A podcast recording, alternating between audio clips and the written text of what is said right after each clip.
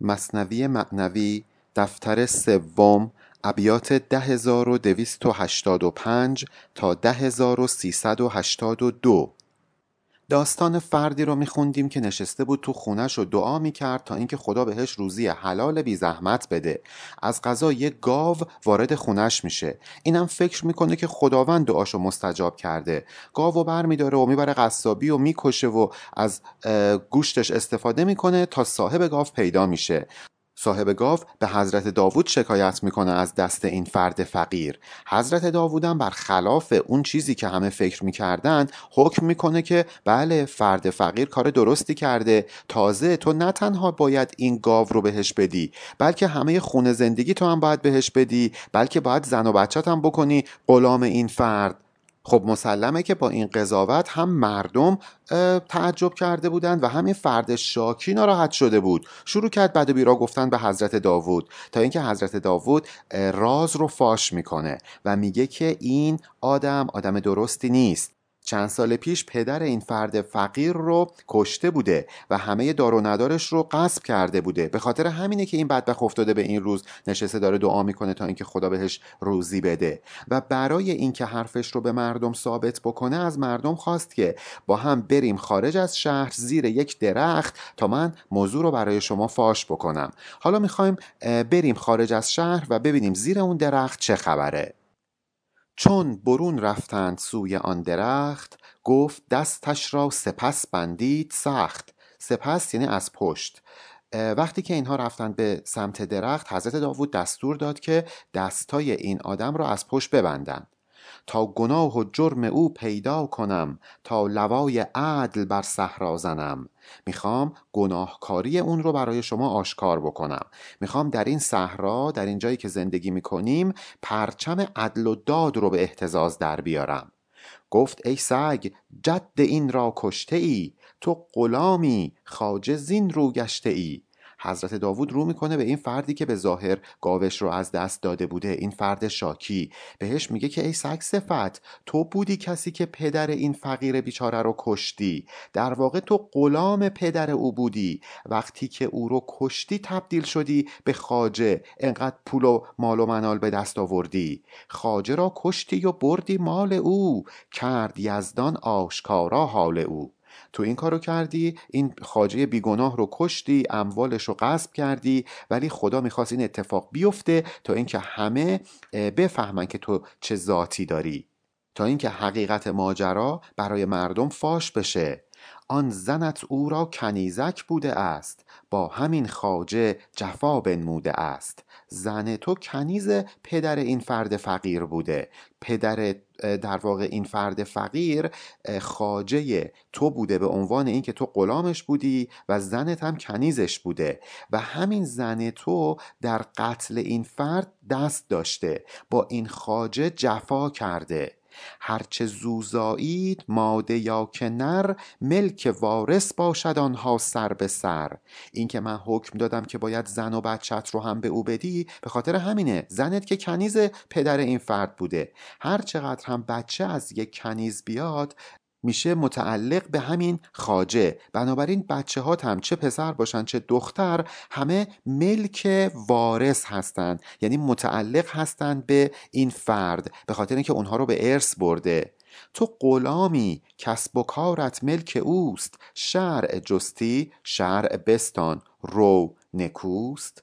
تو در واقع غلام بودی. همه کسب و کاری که به دست آوردی تعلق داره به پدر این فردی که گاوه تو رو کشته و الان در واقع به ارث رسیده به خود همین فرد فقیر. تو که دنبال این بودی که شرع و شریعت و قانون شرع رو به جا بیاری. به من می‌گفتی که این چه قانون شرعیه که یه نفر دعا بکنه مال یه نفر دیگر رو برداره. تو که دنبال شرع بودی بیا اینم شرع. حالا برو. خوشت اومد؟ خوبه؟ خاجه را کشتی به استم زارزار هم بر اینجا خاجه گویان زینهار. توی همین نقطه تو این خاجه بیچاره رو زدی کشتی بیچاره خاجه هی فریاد می‌زد و از تو امان می‌خواست. ولی تو چی کار کردی؟ کارد از اشتاب کردی زیر خاک. از خیالی که بدیدی سهمناک. زدی خاجه رو کشتی. کاردت رو چاقوت رو هم با شتاب زیر خاک مخفی کردی. به خاطر اینکه فکر می‌کردی که ممکنه لو بری. یه وهم و خیال ترسناکی بر تو غالب شده بود. نک سرش با کار در زیر زمین باز کاویدین زمین را همچنین. حالا مردم بیاید زمین رو بشکافید. ببینید که اون چاقو و سر خاجه اینجا زیر این درخت مخفی شده. اومده اینا رو اینجا خاکشون کرده. نام این سگ هم نبشته کاردبر کرد با خاجه چنین مکر و ضرر. اتفاقا اسمش هم روی این کارت حک شده. این آدم با خاجه این, این چنین مکر و حیله به کار برده. همچنان کردند چون بشکافتند در زمین آن کار دو سر را یافتند. مردم هم همون کارو کردند. وقتی زمین را شکافتند در دل زمین کارد این فرد یعنی چاقوش رو و سر خاجه رو پیدا کردند ولوله در خلق افتاد زمان هر یکی زنار ببرید از میان. وقتی مردم این صحنه رو دیدن واقعا یه هنگامه ای به پا شد. مردم ایمان آوردن به حقانیت حضرت داوود. زنار ببریدن یا زنار بریدن کنایه از ایمان آوردنه. بعد از آن گفتش بیا ای دادخواه داد خود بستان بدان روی سیاه. بعدم حضرت داوود رو می‌کنه به این فردی که رسوا شده بود. میگه داد می‌خواستی عدالت می‌خواستی بفرما. اینم عدالت. ببین چطور رو سیاه شدی. اگه اینطور ادای مال باخته ها رو در نمی آوردی نمی‌دونم فریاد داد خواهی بلند نمی کردی اینطور رسوای خاص و عام نمی شدی. هم بدان تیغش بفرمودو قصاص کی کند مکرش ز علم حق خلاص. نقشه می‌کشی نفر رو می‌کشی مک رو فریب می‌کنی. فکر می‌کنی خدا رو می‌تونی فریب بدی؟ اینطور نیست. حضرت داوود دستور میده که با همون چاقوی خودش قصاصش بکنن. هیله یک چنین آدمی کی می‌تونه از چشم خدا مخفی بمونه؟ کسی که مخفیانه نقشه می‌کشه دزدی و اختلاس می‌کنه فکر می‌کنه مردم نمی‌بینن خدا هم نمی‌بینه. حلم حق گرچه مواساها کند لیک چون از حد بشد پیدا کند. درسته که خدا ستار العیوبه خیلی با ما مواسا می‌کنه مدارا می‌کنه از روی صبر از روی حلم. ولی وقتی که دیگه از حد بگذرونیم خدا هم ما رو رسوا می‌کنه. خیلی این بیت بیت خطرناکیه. همه ماها امکان نداره که یه سری کارهای بد نکرده باشیم ولی باید مواظب باشیم که از یه حدی نگذرونیم و الا که رسوای خاص و عام میشیم. خون نخسبد در فتد در هر دلی میل جست و جوی کشف مشکلی. خون به ناحق اگه ریخته بشه امکان نداره که پایمال بشه. امکان نداره که به هدر بره. به خاطر اینکه همه آدما دلشون می‌خواد جستجو کنن و ببینن که قاتل کی بوده. بالاخره قاتل رسوا میشه. اقتضای داوری رب دین سر برارد از زمیر آن و این. این قانون خداست که خون اگه به ناحق ریخته بشه باید قاتلش پیدا بشه. و این قانون خدا از زمیر آن و این سر بلند می‌کنه. یعنی همه مردم دلشون می‌خواد که اون قاتل رو پیدا کنن و بالاخره قاتل پیدا میشه. این ذات کنجکاوی که خدا به ما داده باعث میشه که ما بگردیم و قاتل رو پیدا کنیم. کان فلان چون شد چه شد حالش چه گشت همچنان که جوشد از گلزار کشت. عین گلزاری که از دل زمین گل و سبز رویدن می‌گیره در دل مردم یه سری سوالا رشد می‌کنه. سوالایی مثل اینکه فلانی چجوری کشته شد چه اتفاقی براش افتاد چرا این بلا سرش اومد عاقبتش به کجا رسید اصلا برای چی کشتنش؟ این جور سوالا در دل مردم پدید میاد مثل گلهایی که داره توی سبززار رویدن می‌گیره. جوشش خون باشدان واجست ها خارش دلها و بحث و ماجرا. اون خونه به ناحق ریخته شده جاری میشه حرکت می‌کنه و این حرکتش تبدیل میشه به خارش دلها و بحث و ماجرا. یعنی که جستجوی مکرر دغدغه خاطر مردم وسوسه و کنجکاوی برای اینکه ببینن چه اتفاقی رخ داده. این همین جوشش و حرکت خونه. چون که پیدا گشت سر کار او معجزه داوود شد فاش و دوتو. دو تو یعنی مضاعف یعنی چیزی که تاثیر دوچندان داشته. وقتی که راز کار او راز این فردی که شکایت کرده بود و گفته بود گاو منو کشتن آشکار شد همه فهمیدن که چطور این خاجر رو کشته بوده و سرش رو اینجا خاک کرده بوده معجزه حضرت داوود برای همه آشکار شد و تأثیر حرف داوود و تأثیر عملکرد حضرت داوود در دل مردم دوچندان گشت. خلق جمله سر برهنه آمدند سر به سجده بر زمین ها می زدند مردمم اون دستارهاشون رو از سرشون برداشتند مثل کسایی که الان به احترام کلا از سر بر می دارند سرشون رو برهنه کردند و در برابر حضرت داوود به سجده افتادند. ما همه کوران اصلی بوده ایم. از تو ما صد گون عجایب دیده ایم. به حضرت داوود گفتند که ما با اینکه صد تا معجزه از تو دیدیم ولی بازم الان شک کردیم. گفتیم این چه قضاوتی بود که حضرت داوود کرد؟ در واقع ما هنوز کوریم. سنگ با تو در سخن آمد شهیر که از برای قذف تالوتم بگیر. در سوره بقره آیات 247 تا 252 ما یه اشاره می‌بینیم به داستان تالوت و جالوت. جالوت یه پادشاه ستمکاری بوده برای بنی اسرائیل. تالوت میاد اونو شکست میده ولی سپاهی که تالوت داشته خیلی سپاه کمی بوده. اتفاقا حضرت داوود که بچه هم بوده همون موقع تو سپاه تالوت بوده. وقتی اینو میرن به جنگ جالوت جالوت با یه ابهت و عظمتی با یه صدای بلند و ترسناکی میگه هر کی می‌خواد بر ضد من بجنگه بیاد جلو. کی جرأتشو داره؟ حضرت داوود هم تیرکم و سنگیشو بر میداره و سه تا سنگ می‌زنه به سر جالوت و اون رو می‌کشه. سپاهیانش هم میترسن و فرار می‌کنن. در واقع مولانا با این بیت داره به همین داستان اشاره می‌کنه. میگه مردم به حضرت داوود گفتن ما دیدیم که چطور سنگ با تو در سخن آمد. شهیر یعنی آشکارا. بهت گفتش که منو بردار و برای جنگ کنار تالوت به کار ببر. تو به سه سنگ و فلاخون آمدی صد هزاران مرد را بر هم زدی. تو سه تا سنگ با تیرکم و سنگیت زدی به سر جالوت همه لشگرش رو به هم زدی. سنگهایت صد هزاران پاره شد هر یکی هر خسم را خونخواره شد.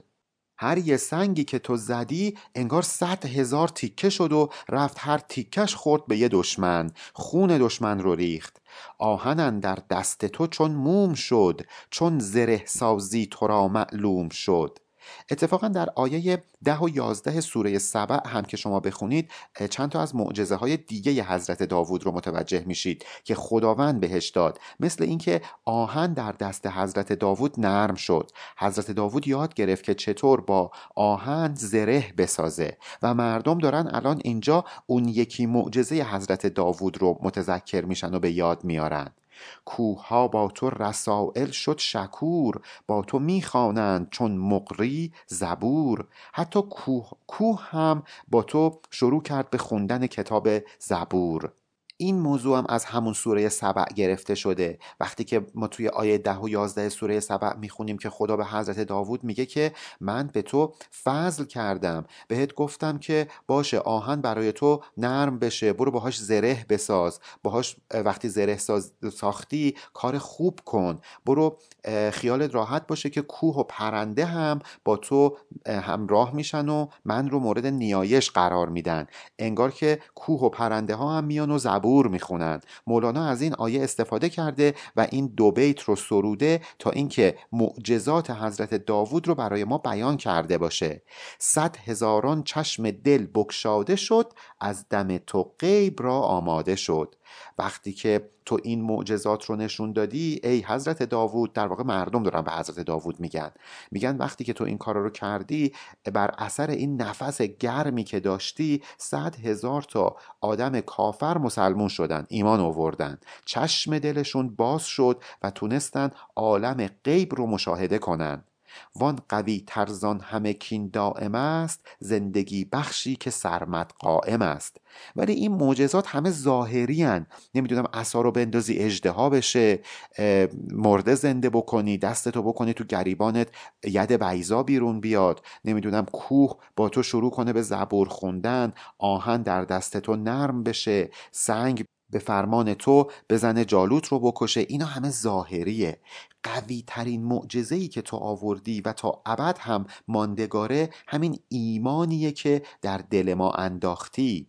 جان جمله معجزات این است خد کو ببخشد مرده را جان ابد. اصلا هدف از معجزات پیامبرا همین بوده. همین بوده که زندگی جاودانه و ابدی به ما آدمای مرده ببخشه. اصلا هدف اینه که به ما ایمان رو تقدیم بکنه. کشته شد ظالم جهانی زنده شد هر یکی از نو خدا را بنده شد. آیه 179 سوره بقره به ما میگه که اگه ما قصاص رو به جا بیاریم اتفاقا زندگی رو گسترش دادیم. به خاطر اینکه مردم دیگه میترسن کاری بکنن که نهایتا مورد قصاص واقع بشن. و مولانا از آیه 179 سوره بقره استفاده کرده و میگه اینجا درسته که این فرد قصاص شد ولی جهانی زنده شد. هم یک جهان دست از انکار برداشتن و دوباره به بندگی خدا روی آورد. حالا که این داستان رو با هم خوندیم مولانا شروع می‌کنه به نتیجه گیری نفس خود را کش جهان را زنده کن. خاجه را کشته است او را بنده کن. توی این داستان ما یک نفر بود که زده بود خاجه خودش رو کشته بود. مولانا میگه اون آدم مثل نفس شما میمونه. باید بزنی بکشیش. باید قصاصش بکنی. اگه قصاصش بکنی اتفاقا زندگی بخشی کردی. به خاطر اینکه اون خاجه رو کشته روح تو رو کشته باید ریاضت بکشی تا با تیغ ریاضت با شمشیر عبادت این نفس امارت رو بکشی و قصاصش بکنی تا اینکه زندگی ببخشی به خودت. مدعی گاو نفس توست هین. خیشتن را خاجه کردست و مهین. انقدر این نفس اماره بر تو چیره شده و قوی شده که شده مثل همین مدعی گاو همین کسی که ادعا می‌کرد گاوش رو کشتن. روح تو کشته خودش رو خاجه کرده و مهین یعنی بزرگترین.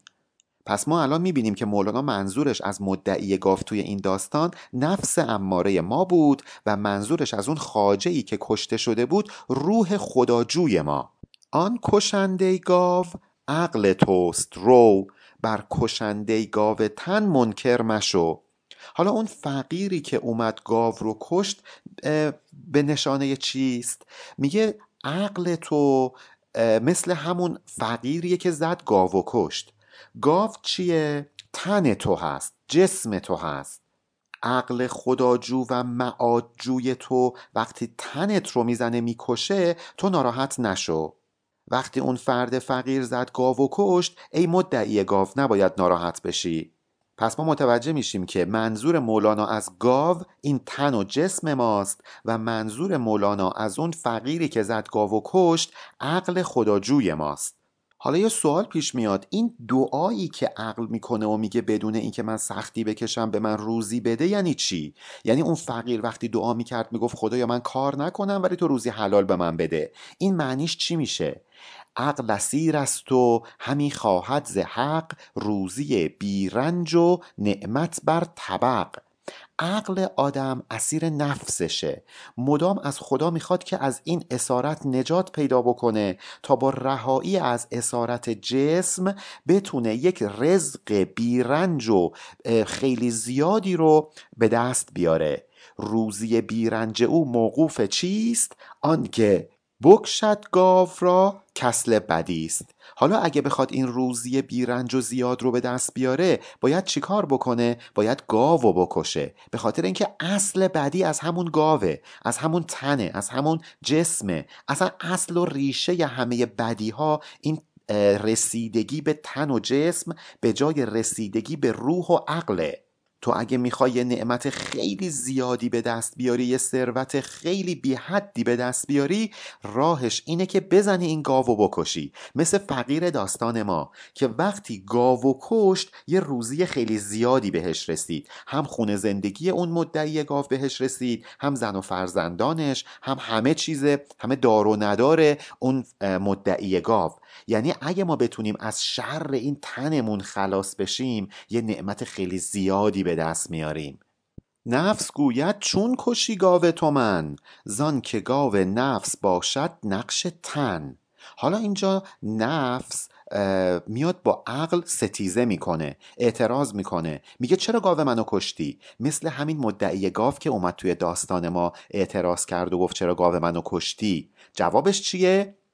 به خاطر اینکه این گاو نفس مثل تن آدم میمونه. من باید از شر تن و جسم خلاص بشم تا اینکه به اون ثروت دست پیدا بکنم. پس پاسخی که داده میشه به اینکه چرا ما باید ریاضت بکشیم؟ چرا ما باید به این تنمون سختی بدیم؟ چرا ما نباید هرچی دلمون می‌خواد انجام بدیم؟ هر لذتی که تن و جسم می‌خواد رو بهش بدیم. جوابش اینه که به اون ثروت دست پیدا کنیم. خاجزاده عقل مانده بینوا نفس خونی خاجه گشت و پیشوا.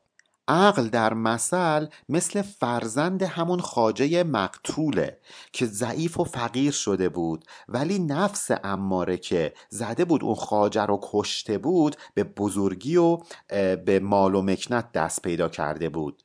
یعنی نفس اماره ما اگه روح ایمانمون رو بکشه و اون رو ضعیف بکنه در واقع فرمان روای ما میشه.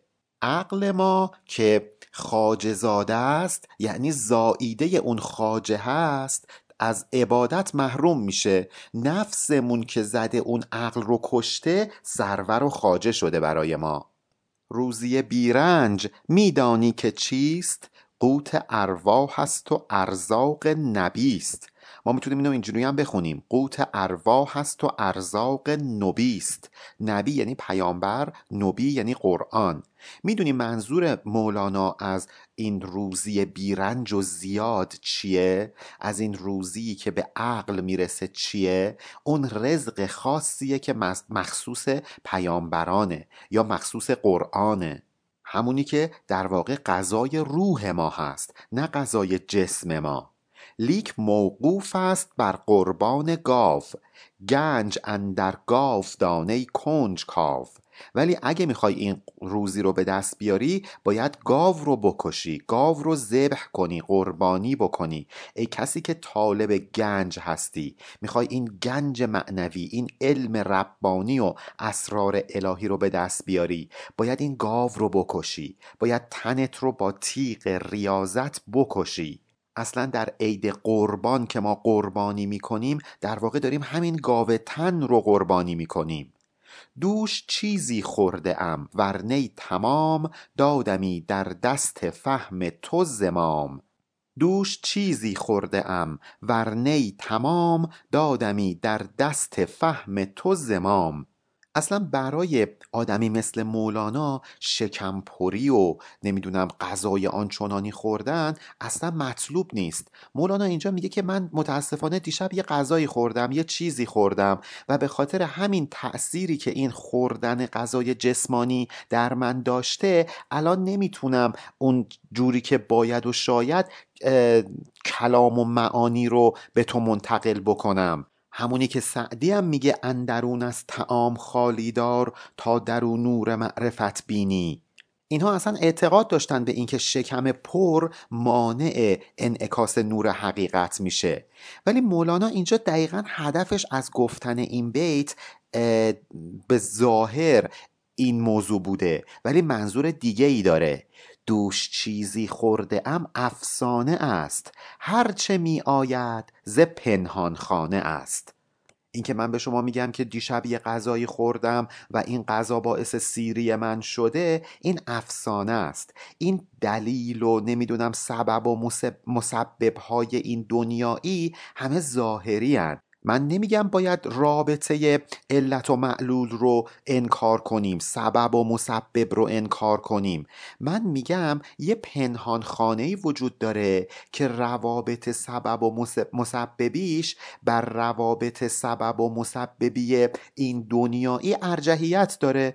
اگه ما توی این دنیا میگیم آتیش حتما باید بسوزونه تا وقتیه که اون رابطه سبب و مسببی نهان خانه بر ضد این چیزی نگفته باشه. تقدیری که در اون نهان خانه نوشته شده هست برخلاف این سبب و مسبب این دنیا نباشه. به عنوان مثال پارسال برادر خود من از طبقه پنجم سقوط کرد ولی مشکلی براش به اون صورت پیش نیومد و الان داره زندگیشو می‌کنه. در حالی که ما همه میگیم کسی که از طبقه پنجم سقوط بکنه قطعا زنده نمیمونه. ولی توی اون نهان خانه تقدیر دیگری براش نوشته شده بود. چشم بر اسباب از چه دوختیم گر ز خوش چشمان کرشم آموختیم مایی که متوجه کرشمه خوش چشمان هستیم یعنی مایی که از انبیا و اولیاء الهی در واقع چیز یاد گرفتیم. دیگه لزومی نداره به سببهای دنیوی چشم بدوزیم. خوش چشمان کسایی هستن که دیده باطنی دارن. این علل و اسباب ظاهری مانع دید معنوی اونها نمیشه. کرشم آموختن یا کرشم آموختن هم یعنی اون کرامات و خرق عادت ها رو از انبیا یاد بگیریم. هست بر اسباب اسبابی دگر در سبب منگر در آن افگن نظر. متوجه باش که در پس این رابطه سبب و مسببی این دنیا یه اسباب دیگری هم هستن. یه اسباب باطنی هم وجود دارند برو توجه کن به اون اسباب باطنی. شیفته اسباب ظاهری نشو. انبیا در قطع اسباب آمدند معجزات خیش بر کیوان زدند. پیامبرا اومدن تا اینکه همین رابطه سبب و مسببی دنیایی رو قطع کنند. به ما بگن که اینطوری نیستش که همیشه تو حساب کتاب دو دو تا چهار تا بشه. بعضی وقتا شما یه هزار تومنی کمک می‌کنی به یه نفر. قاعده اینه که باید این هزار رو کسر بکنی از داشته های خودت. ولی بعد می‌بینید اتفاقا برعکس نه تنها چیزی کسر نشد که به صورت تصاعدی بر داراییت اضافه هم شده. اینا به نوعی معجزات پیامبران هستند که به کیوان زده شده یعنی به عالی ترین مرتبه آسمان رسیده. ببینید اینکه ما میگیم پیامبران اومدن تا اینکه اسباب رو قطع بکنن به این معنی نیستش که کلا منکر علل و اسباب طبیعی هستند بلکه می‌خوان ما قوتور نشیم در عالم محسوسات و هیته مادیات. بی سبب مر بحر را بشکافتند بی زراعت چاش گندم یافتند. خب وقتی که حضرت موسی اومد دریا رو شکافت شما چه سبب دنیایی می‌تونی براش بیاری؟ وقتی که رزق از آسمون براش اومد شما چطور می‌تونی این رو توجیه مادی بکنی؟ بدون اینکه زراعت بکنه گندم پاک کرده بهش دادن. خب این چطور می‌تونه توجیه بشه در قانون سبب و مسببی عالم ظاهری؟ اگر می‌خواید نظر واقعی مولانا رو درباره این موضوع بدونید که آیا اعتقاد داره به سبب و اسباب دنیایی یا نه یک بار دیگه داستان نخجیران رو از دفتر اول بخونید و به اون قسمت هایی که مکالمه بین شیر و نخجیران بود دقت بکنید تا ببینید که مولانا نظرش درباره جبر و اختیار و این که ما اسباب دنیایی رو کنار بزنیم و فقط به اسباب اخروی دقت بکنیم در واقع چیست؟ ریگ ها هم آرد شد از سعیشان پشم بز ابریشم آمد کشکشان. دو تا داستان هست که مولانا در دو مصرع اینجا برای ما خیلی خلاصه بیان کرده. این داستان ریگ ها هم آرد شد از سعیشان برمیگرده به حضرت ابراهیم. وقتی رفت پیش نمرود نمرود به مردم قرار بود گندم بده. داد زد گفت خدای شما کیه؟ همه گفتن که خدای ما تویی ای نمرود. ولی حضرت ابراهیم گفت ربی الذی یحیی و یمیت. خدای من تو نیستی همونیه که زنده می‌کنه و میمیراند. و نمرود بهش گندم نمیده. حضرت ابراهیم هم وقتی برمیگرده خود سرشکسته بوده که همه گندم آوردن این دست خالی اومده. اون گونیشو پر ریگ می‌کنه. می‌ذاره خونه بعد که برمیگرد می‌ذاره پیش خانومش در واقع بعد میره بیرون و برمیگرده ببینه نون درست شده. به خانومش میگه اینو از کجا درست کردی؟ میگه این رو از اون آرد تمیزی که تو آورده بودی درست کردم. و اینجا حضرت ابراهیم متوجه میشه که خداوند کرامت کرده و اون ریگ ها رو به آرد تبدیل کرده. تبدیل شدن پشم بز به ابریشم هم برمیگرده به سفورا همسر حضرت موسا که میگن وقتی که پشم بز رو میکنده همینطور که اینو از تن بز جدا می‌کرده و این پشم کش میومده تبدیل می‌شده به تارهای ابریشم. تبدیل می شده به نخ ابریشم. و در واقع اینجا مولانا داره میگه که برای علت و معلول برای دلیل و مدلول برای سبب و مسبب. شما باید یک عالم دیگر رو که بالاتر از این عالم هم هست در نظر داشته باشید. جمله قرآن هست در قطع سبب از درویش و حلاک بولهب. اصلا در سر تا سر قرآن منظور یه چیزه. ای مردم دل خوش نکنید به این دنیا. فکر نکنید که اگه ابولهب حالا خیلی هم سرفراز و عزیزه تا ابد همینجوری میمونه. نه یه درویشی به نام محمد ابن عبدالله میاد و حلاک بولهب رو سبب میشه. در حالی که در اون روزگار حتی یک درصد هم کسی احتمال نمی‌داد که آدمی مثل حضرت رسول بتونه با بزرگان قرش چنین بکنه.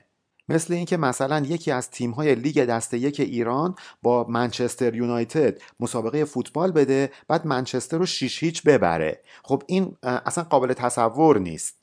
در حالی که قرآن داره به ما یاد میده میگه اینطور نیست که شما فکر می‌کنید. مرغ بابیلی دو سه سنگ افکند لشکر زفت حبش را بشکند. مرغ بابیلی همون پرندگان ابابیل هستند در داستان اصحاب فیل که سنگ انداختن و سپاه نیرومند حبشیان رو در هم شکستند. این همون داستان ابرهه و اصحاب فیل دیگه. پیل را سوراخ سوراخ افکند سنگ مرغی کوب بالا پرزند چند تا سنگریزه توسط چند تا پرنده از آسمان میفته و بر اثر اون فیلا سوراخ سوراخ میشن.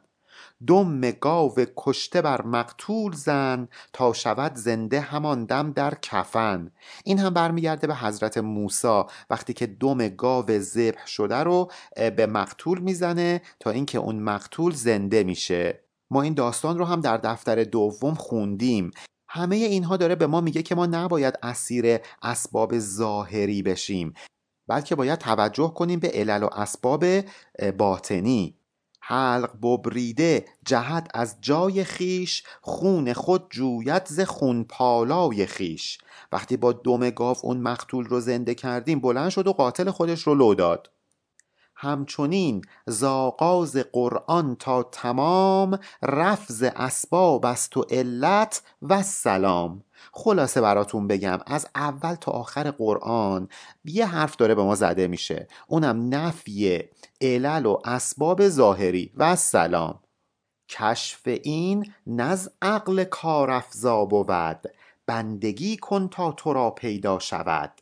کارافزا یعنی دست و پاگیر باید حواستو جمع کنی. اگه بخوای این نکته رو از قرآن بفهمی کار عقل دست و پاگیرت نیستا. این عقل معاش نمی‌تونه اینها رو درک بکنه. باید واقعا حقیقتا خدا رو بندگی بکنی تا اینکه این حقایق و اسرار برای تو آشکار بشه.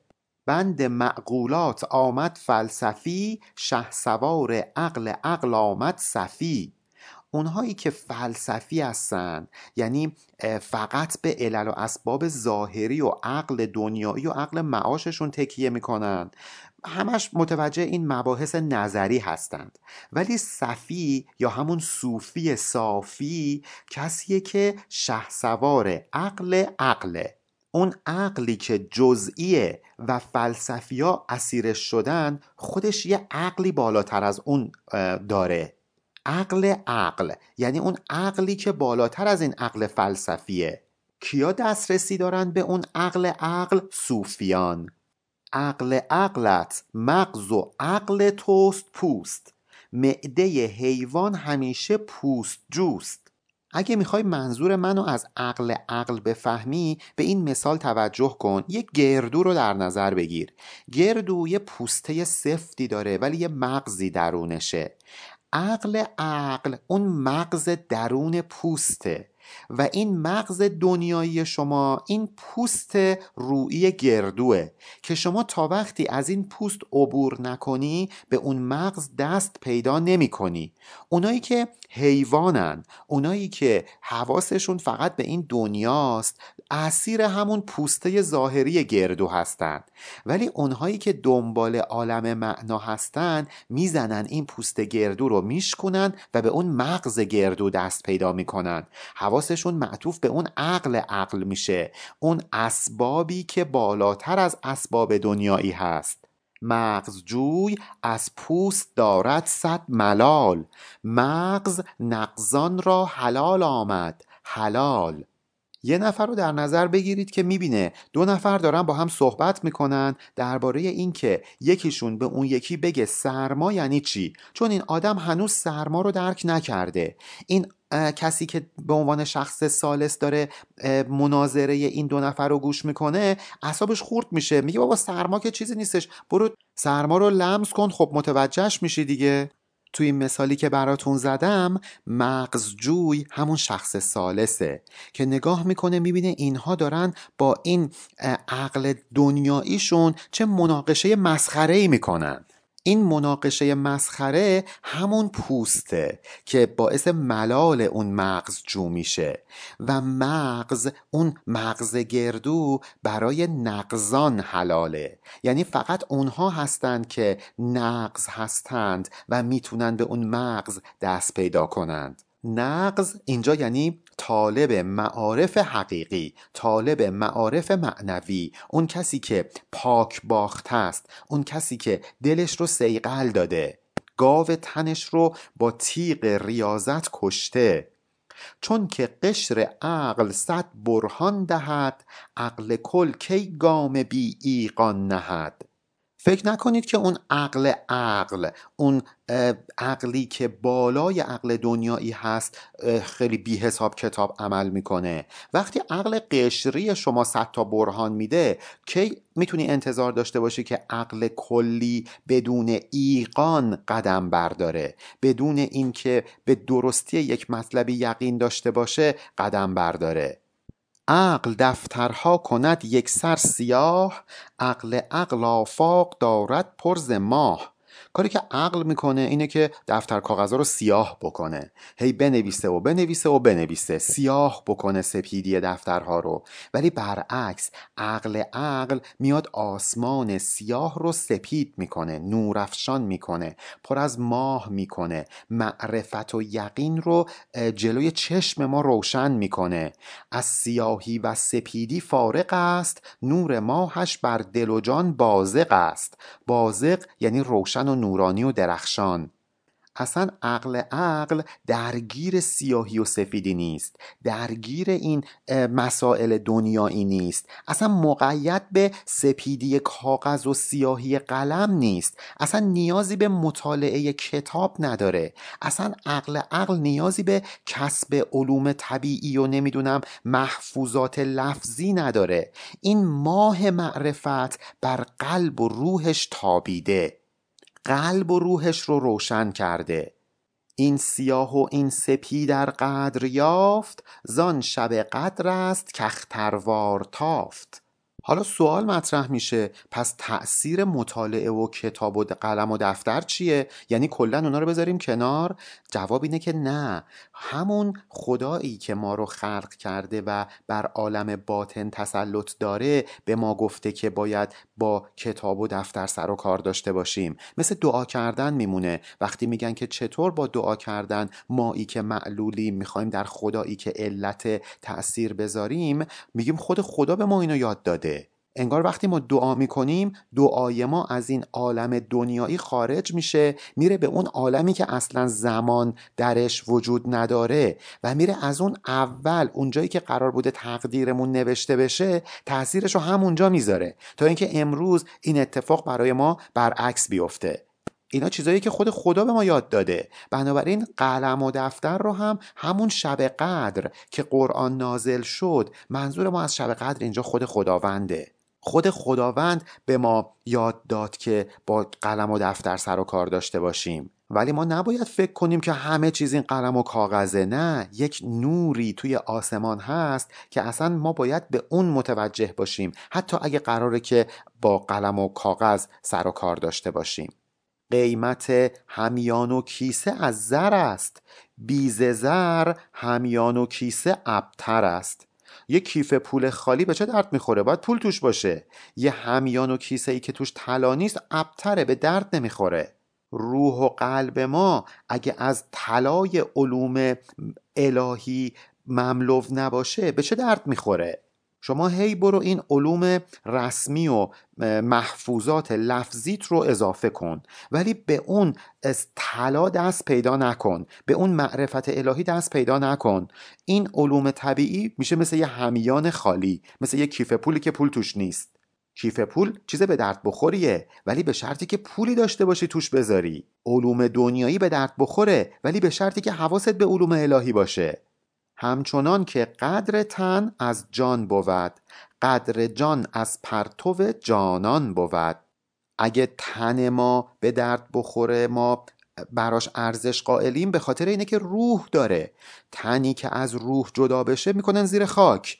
به همین ترتیب اون روح وقتی ارزش داره که از پرتو جانان برخوردار باشه. یعنی از پرتو تجلیات خداوندی برخوردار باشه. وگرنه اون روح به چه درد می‌خوره؟ باید بکنیش زیر خاک. گر بودی جان زنده بی پرتو کنون هیچ گفتی کافران را میتون؟ اگه واقعا جان بدون پرتو الهی توی این دنیا زنده به شمار می اومد آیا خداوند توی قرآن به کافران می‌گفت میتون کسانی که مردن؟ پس معلومه که کافران که از این پرتو برخوردار نیستن جانشون مرده هست. هین بگو که ناطقه جو می‌کند تا به قرنی بعد ما آبی رسد. پیامبر رو شما در نظر بگیرید 1400 سال پیش یه جویی رو رها کرده و این جو الان به ما هم رسیده و در قرنهای بعدی به مردمی که بعد از ما میان هم خواهد رسید. جو رو پیامبر قرنها قبل کنده ولی آبش امروز داره به ما می‌رسه. این کاریه که اولیاء الله انجام میدن. اگه یه کاری رو انجام بدن یک مطلبی رو نطق بکنند اثرش در قرون و اعثار بعدی کماکان وجود خواهد داشت. گرچه هر قرنی سخن آری بود لیک گفت سالفان یاری بود. بله توی هر قرنی دانشمندان خاص اون قرن وجود داره. ولی گفت سالفان یعنی گفتن یعنی اون چیزهایی که گذشتگان گفتن خب خیلی کمک می‌کنه. قرار نیستش که ما چرخ رو از اول اختراع کنیم. نی که هم تورات و انجیل و زبور شد گواه صدق قرآن شکور. چند بار توی قرآن خدا استناد کرده به محتوای تورات و انجیل و زبور مگر نه اینکه اینها به, به راستی همدیگه گواهی میدن؟ خود قرآن هم نگفته هرچی قبلا گفتم رو بذارید کنار تو کتابای دیگه فقط حرف من درسته. روزی بیرنج جو و بی حسیب که از بهشتت آورد جبریل سیب. حساب رو در مصرع اول باید به صورت ممال یعنی حسیب بخونیم تا اینکه با سیب همقافیه بشه. ای کسی که همش دنبال رزق و روزی این دنیا هستی ول کنین رو. حواست به اون روزی بی حسابی باشه که از عالم معنا برات میاد. جبرئیل از بهشت برات سیب بهشتی میاره. تو بگذر از مال دنیا. ببین چی نصیبت میشه. بلکه رزقی از خداوند بهشت بی صداع باغبان بی رنج کشت. در بیت قبل سیب بهشتی رو جبرئیل آورد. یعنی روزی با واسطه به ما رسید. ولی در این بیت میگه اصلا واسطه هم نمی‌خواد. یه رزقی بهت میدن بدون اینکه فرشتگان بخوان واسطه باشند فیض رسان از خداوند به تو باشند. یه نوع رزقی از صاحب بهشت. یعنی خود خدا واسط می‌رسه. بدون اینکه هیچ باقبانی دچار دردسر شده باشه. بدون اینکه هیچ زارعی زراعت کشیده باشه. یه رزقی که خود خداوند مستقیما تولید و به دست تو رسونده. از تولید به مصرف بدون واسطه. زان که نفع نان در آن نان داد اوست. بدهدت آن نفع بی توسیت پوست. خداوند می‌خواد به تو نفع برسونه. این نفع مثلا سیر شدنه. اومده یه واسطه بین سیر شدن و تو قرار داده. اون واسطه یه نانه یه غذاه خدا میگه شما غذا بخورید تا سیر شید. خب می‌تونه بدون این واسطه شما رو مستقیما سیرتون بکنه. بدون اون پوسته بدون توسیت یعنی واسطه گری اون پوسته که اینجا منظور نان هست می‌تونه نفعی که در نان قرار داده رو مستقیما به شما بده. مثل کسی که به یه نفر میگه بیا این کار رو انجام بده من به تو مثلا 200 هزار تومن میدم. خب می‌تونه بدون اینکه اون کار رو انجام بده مستقیما این 200 هزار تومن رو بهش ببخشه. واسطه رو بین 200 هزار تومن و اون فرد حذف بکنه. به این میگن فنا به این میگن فانی شدن به این میگن رابطه مستقیم با خدا بدون واسطه. چطور به این دست پیدا بکنیم؟ اون گاوه تن رو با شمشیر ریاضت سر ببریم قربانی کنیم. ذوق پنهان نقش نان چون سفره است نان بی سفره ولی را بهره است ما مثلا می‌خوایم شام بخوریم. خب غذا رو میریزیم توی یه بشقاب. مثلا سفره پهن می‌کنیم نون رو می‌ذاریم تو سفره. آیا اون بشقاب برای ما سیری به همراه میاره؟ ما منظورمون از سیر شدن همون غذای داخل بشقابه. نان درون سفره است. سفره که فقط واسه تشریفات ظاهریه. ولی یعنی کسی که رزق معنوی رو می‌خواد بدون واسطه طلب بکنه انگار کسیه که یه نون برداشته ولی سفره نداره. بدون واسطه سفره داره نان می‌خوره. بدون اینکه اسیر اسباب دنیوی بشه معانی رو مثل نور می‌بینه کشف می‌کنه شهود می‌کنه. علل و اسباب دنیایی مثل همون بشقابی میمونن که ما توش غذا رو ریختیم. ولی بعضیا بدون بشقاب مستقیم غذا رو برمیدارن و می‌خورن. بدون سفره نان می‌خورن. بدون واسطه نان سیر میشن. رزق جانی کی بری با سعی و جست؟ جز به عدل شیخ کو داوود توست.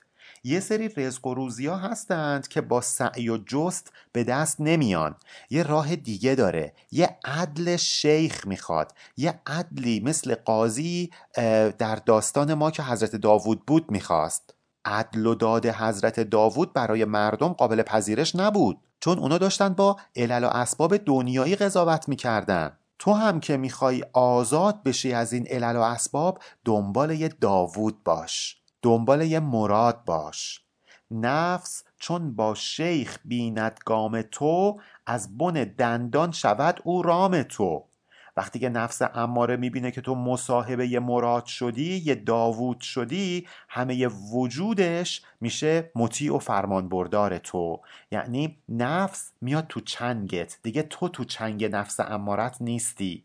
صاحب آنگاو رام آنگاه شد که از دم داوود او آگاه شد.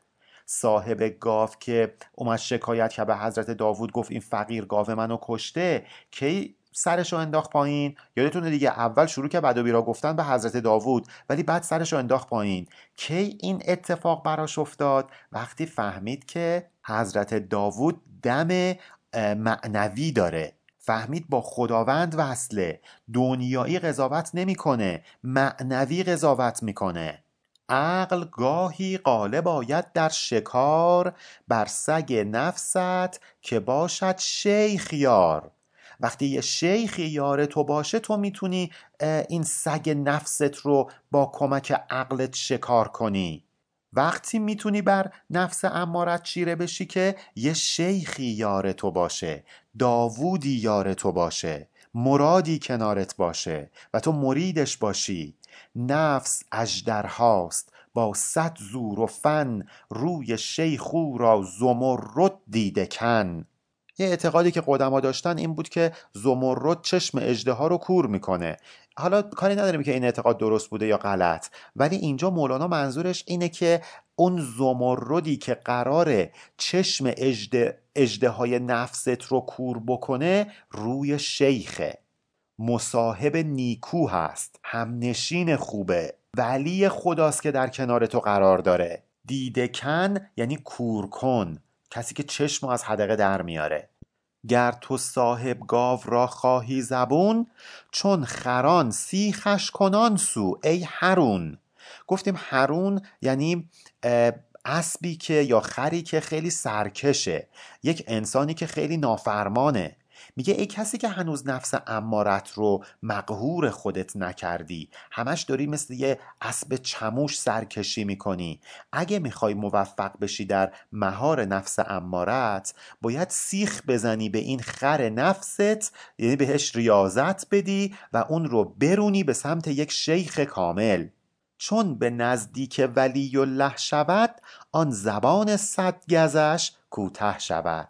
وقتی نفس امارت نزدیک ولی خدا بشه دیگه زبون درازی نمی‌کنه. زبونش کوتاه میشه. اسیان و تقیان و سرکشی نمی‌کنه. صد زبان و هر زبانش صد لغت زرق و دستانش نیاید در صفت.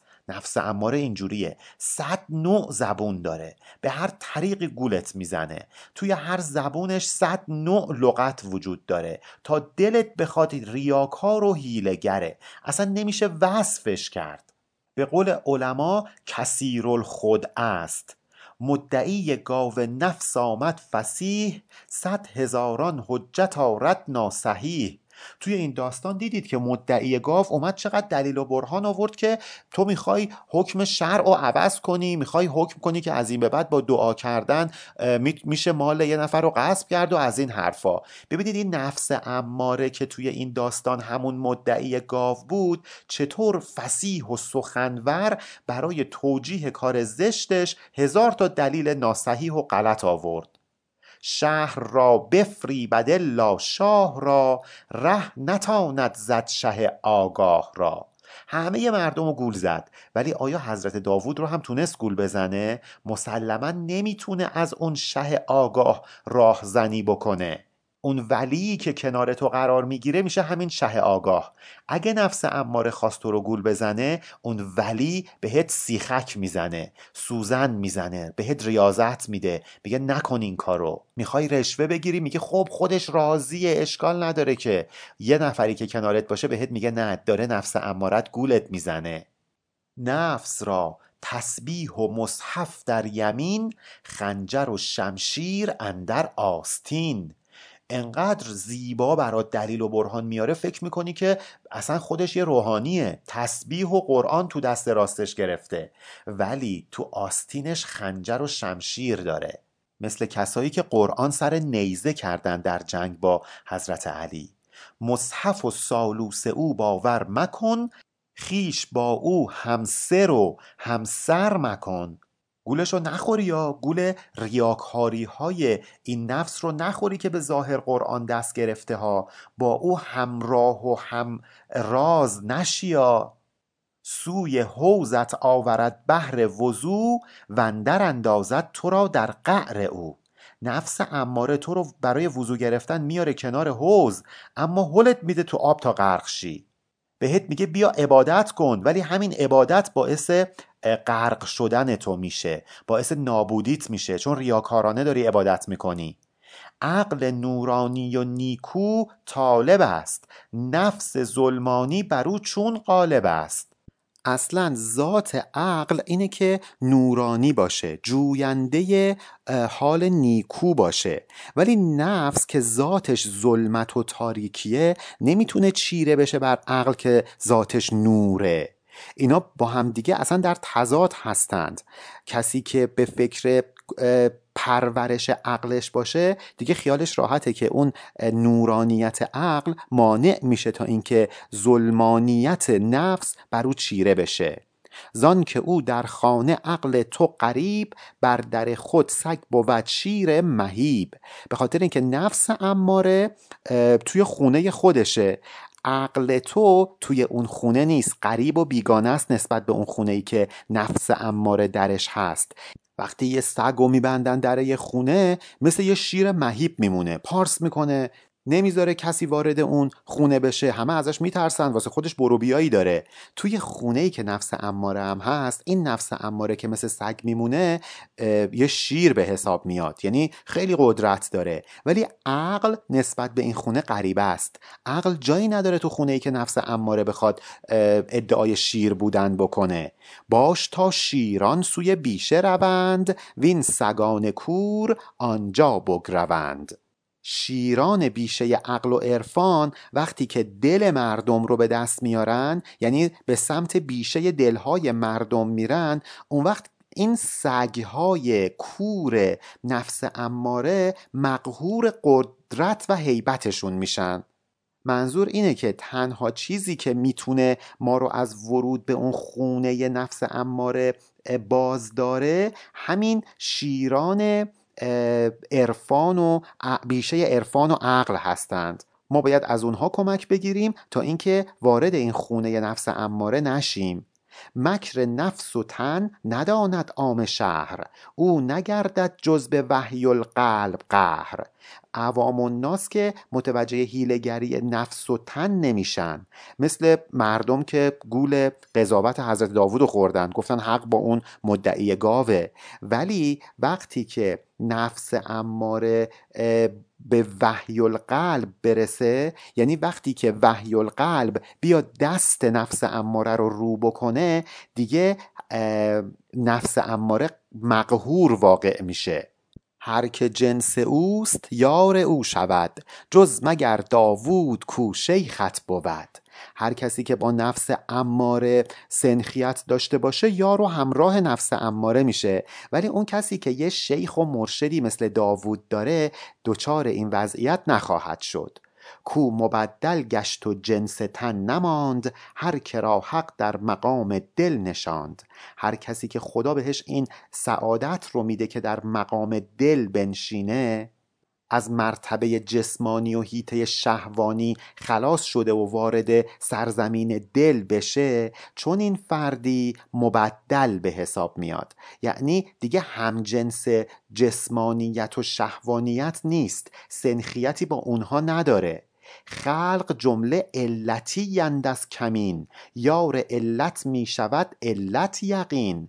مردم در کمین نفس امارند. به خاطر همین علتی هستند. یعنی بیمار بیمارند. یعنی اینها یار و همراه دیگر بیماران خواهند بود. یه بیماری داریم به نام بیماری اسیر بودن نفس اماره. دیگه همه بیماری ها یار این بیماری هن. مثل مثلا نمی‌دونم ریاکاری مثل غرور مثل دنیا پرستی. اینها این بیماری ها با هم همنشین میشن. هر خسی دعوی داوودی کند هر که بی تمیز کف در وی زند. متاسفانه یه عده هستند که دعوی داوودی می‌کنند.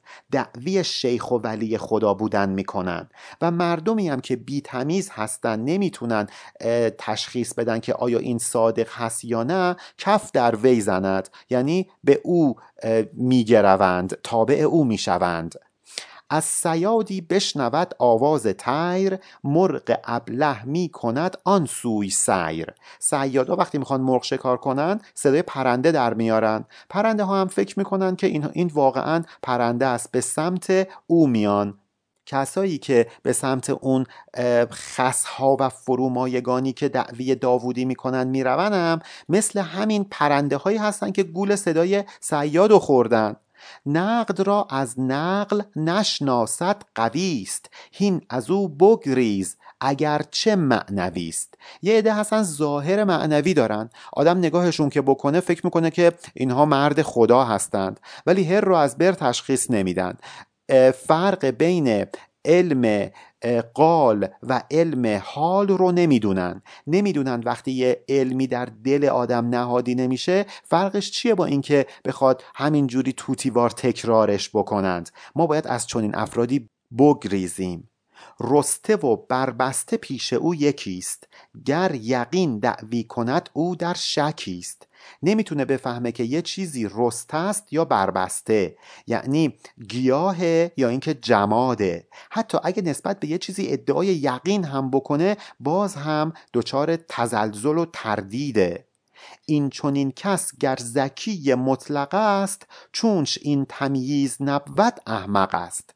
حتی اگه ظاهرا خیلی هم نابغه دهر باشه ولی به خاطر اینکه الفبای علم و معرفت رو نمی‌دونه نمی‌دونه فرق بین علم تحقیقی و علم تقلیدی چیه احمق به حساب میاد. حالا ظاهرش هر قدر هم که می‌خواد زکی و باهوش باشه. هین از او بگریز چون آهوز شیر سوی او مشتاب ای دانا دلیر. اگه ما از یک موجود خطرناکی فرار کنیم به معنی ترسو بودنمون نیست. دانا دلیر هستیم. اتفاقا عاقلانه از او گریزان خواهیم بود. مثل آهویی که از شیر گریزانه. آیا آهو ترسوه که از شیر فرار می‌کنه؟ نه اتفاقا خیلی هم عاقله. حالا ما می‌رسیم به داستان حضرت عیسی که از کوه احمقها فرار می‌کرد. مولانا این داستان رو برامون میگه که بگه فرار کردن نشونه ترس نیست اتفاقا از روی داناییه که انشاءالله در ابیات بعد با هم می‌خونیم. پایان بیت 10382 علی ارفانیان